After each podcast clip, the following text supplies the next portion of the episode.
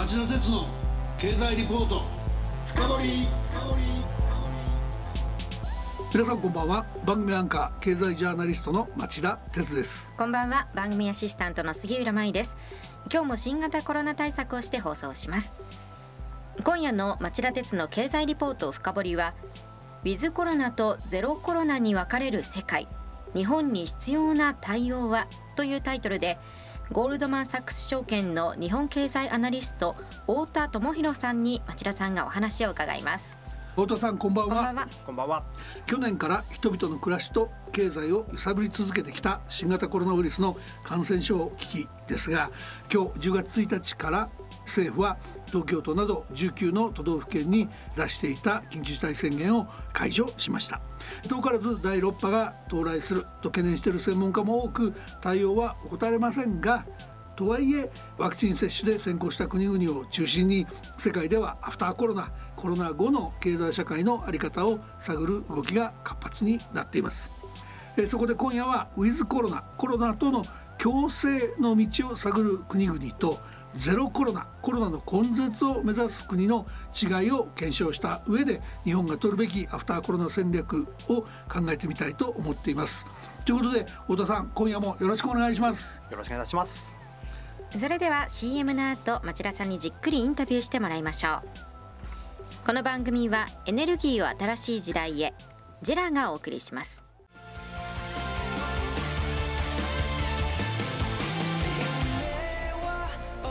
本気で夢を追いかける時新しい一歩を踏み出す時大切なものを守りたい時誰も見たことがないものを作り出す時自分の限界に挑む時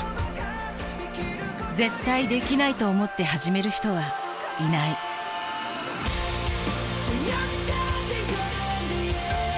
絶対なんて誰が決めた？CO2 が出ない日を作る。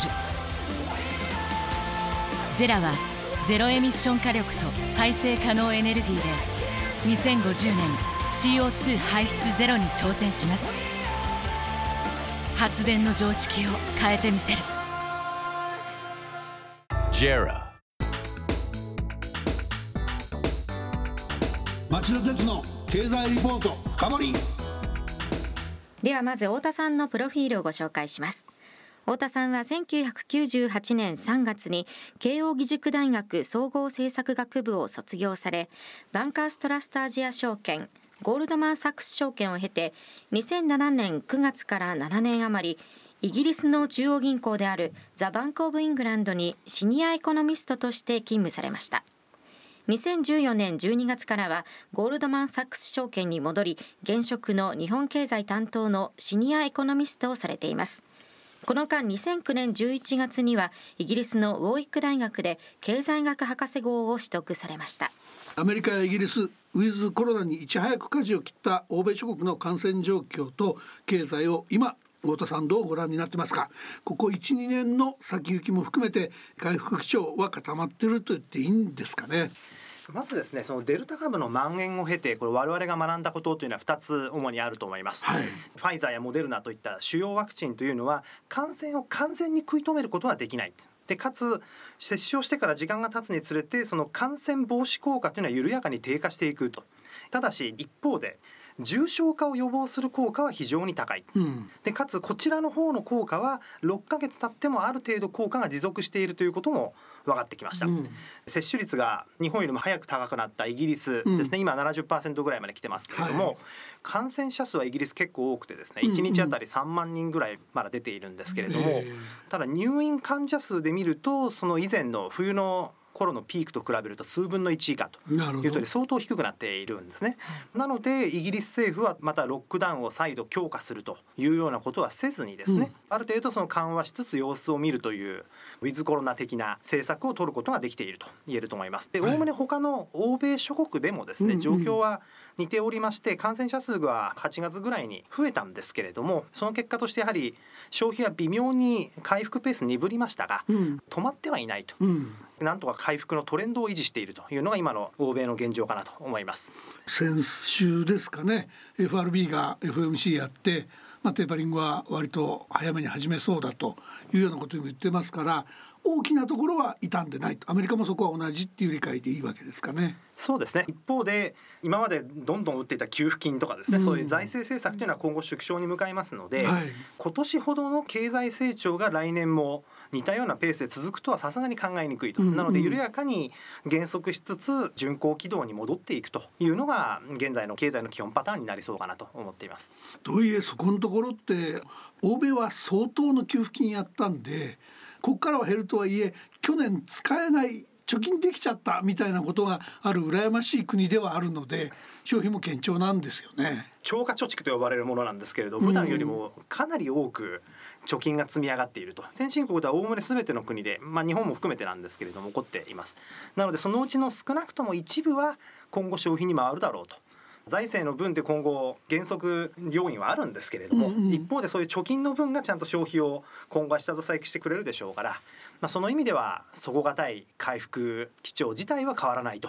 いうことは言えると思いますね。ただしその消費は何でもかんでも消費っていう感じではないっていうのが太田さんたちの指摘ですよね。部分的にはおそらくそのリベンジとして去年できなかった消費を今年をやるぞと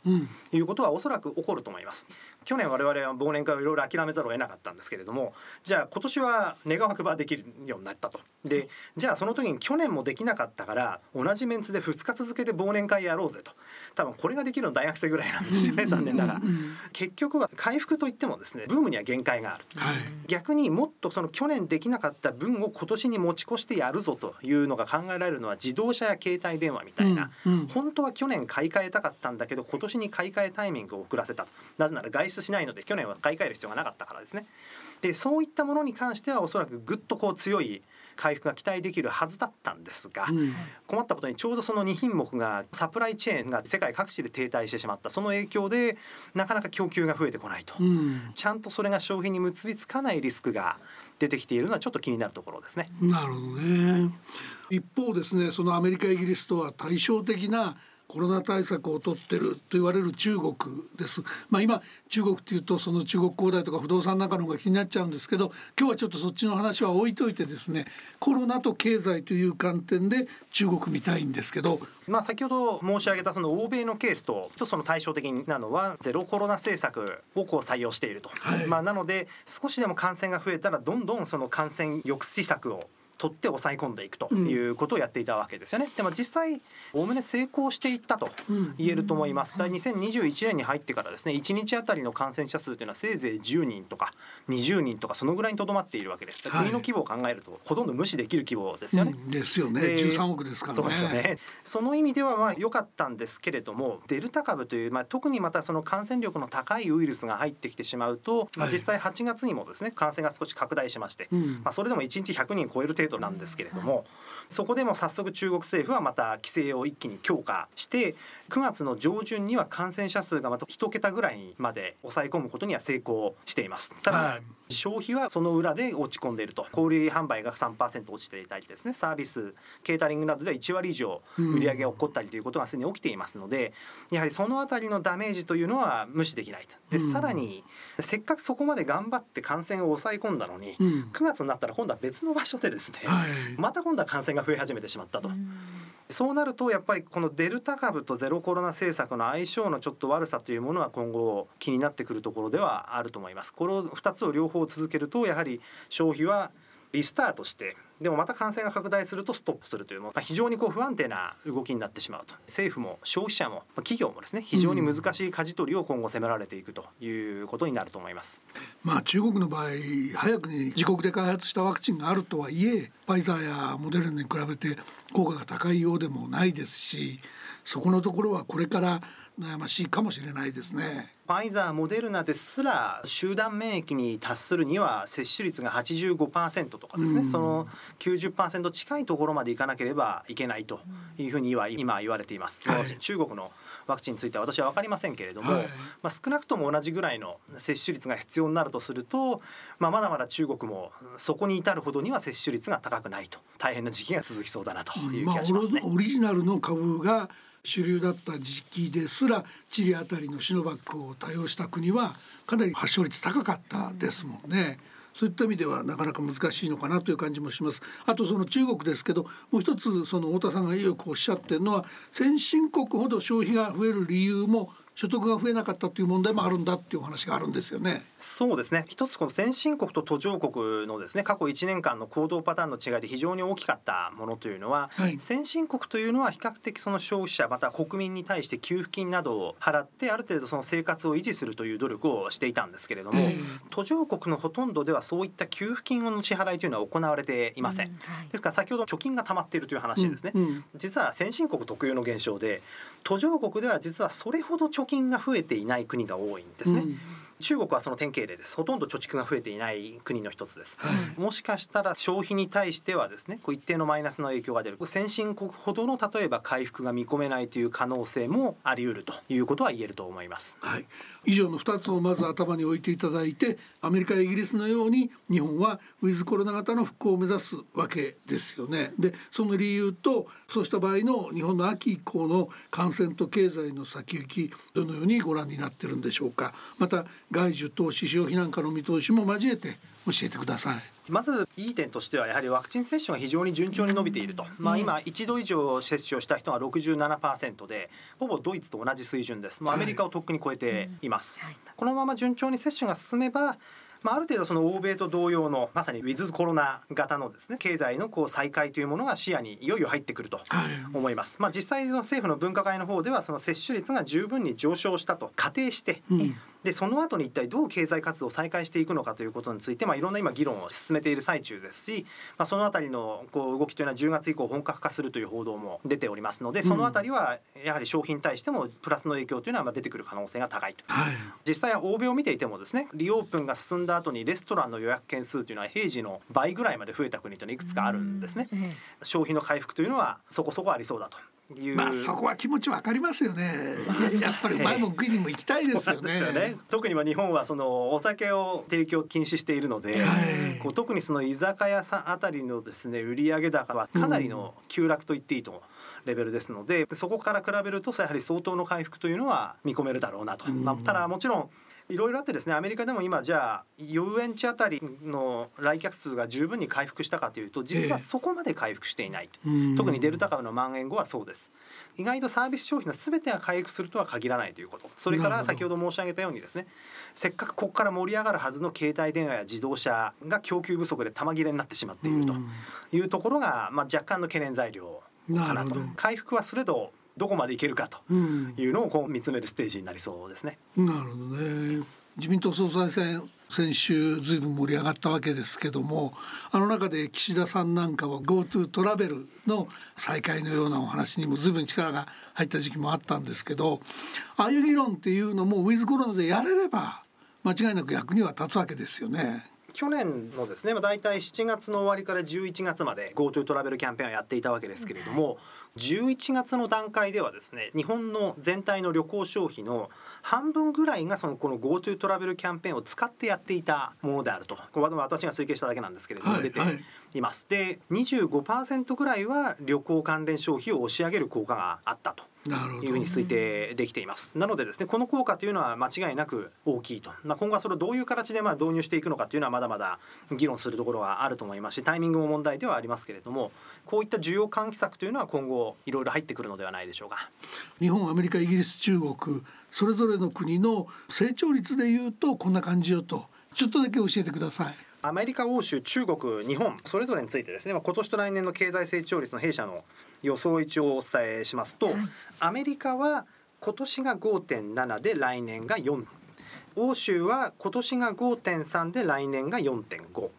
中国は今年が8.2で来年が5.6で日本は今年が2.6で来年は2.9と。なので多くの地域で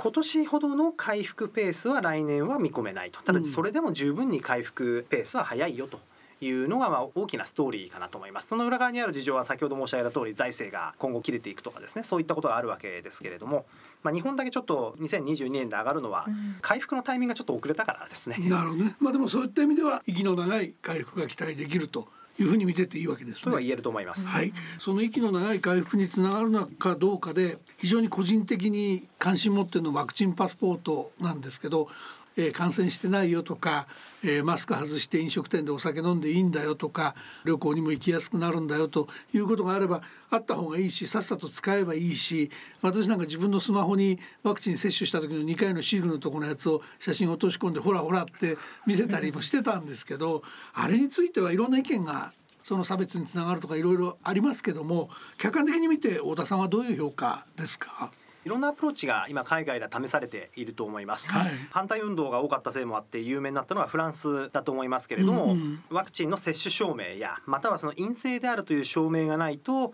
レストランやその他商業施設あとは長距離交通機関などを利用できなくなってしまうと、まあ、グリーンパスと呼ばれるものが採用されています。で大体似たような仕組みは欧州のほとんどの国で今採用されつつありまして、まあ、イタリアとかスペインドイツなどもそうですね。あとギリシャとかそういった国でももうすでに採用されてきています。だんだんこういった仕組みというのは広がってきつつあるというのが欧州の現実かなと思います。でちょっとやり方が違うのはアメリカでバイデン政権が今打ち出しているのがその連邦政府の職員や医療従事者あとは100人以上の雇用している大企業の従業員にワクチンの接種を義務化すると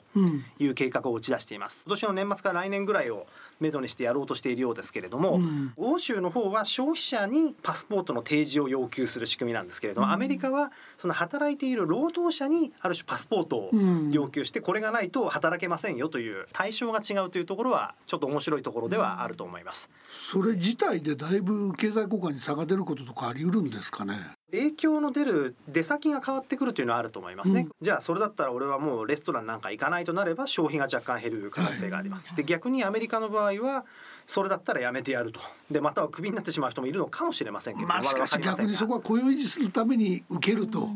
いう方へ持ってきたいわけですね、アメリカ的には、ね、えー、なのでそこら辺はまだこれからですね、うん、特にアメリカ的なものはまだそれほど試されていませんので。でただフランスでは、まあ、もちろん非常にその、まあ、人権問題その他もあって反対運動大きかったんですけれども、うん、一方でその接種率がですね8月の中旬ぐらいからですけれども12%ポイント、うん、まあ、かなり大きな接種率の上昇が起きているということで、まあ、アメリカでもですね増えるのではないかという予想もあります。まあ、ただこれはあくまでも大企業の従業員などが対象なので大体1億人ぐらいの人が対象だとされています、まあ、人口3億人ぐらいのうち3分の1ですね、なのでフランスに比べるとその接種率上昇に対する効果というのは小さくなるかもしれないとは言われていますね。なるほどね。まあしかし日本も慎重に検討していく必要はありそうですね。そうですね。よくわかりました。太田さんあの今日も大変興味深いお話の数々ありがとうございました。ぜひまた近いうちにお話聞かせてください。よろしくお願いします。こちらこそよろしくお願いいたします。リスナーの皆さんはどう感じたでしょうか？来週は特別買収目的会社 SPAC が変えるアジアのイノベーションというタイトルでアジアの投資マネーとスタートアップの新たな潮流を日本経済研究センターの上原正史主任研究員に伺います。それでは来週も金曜夕方4時からの町田鉄の経済ニュースカウントダウンからスタートする3つの番組でお耳にかかりましょう。それでは皆さんまた来週。この番組はエネルギーを新しい時代へジェラがお送りしました。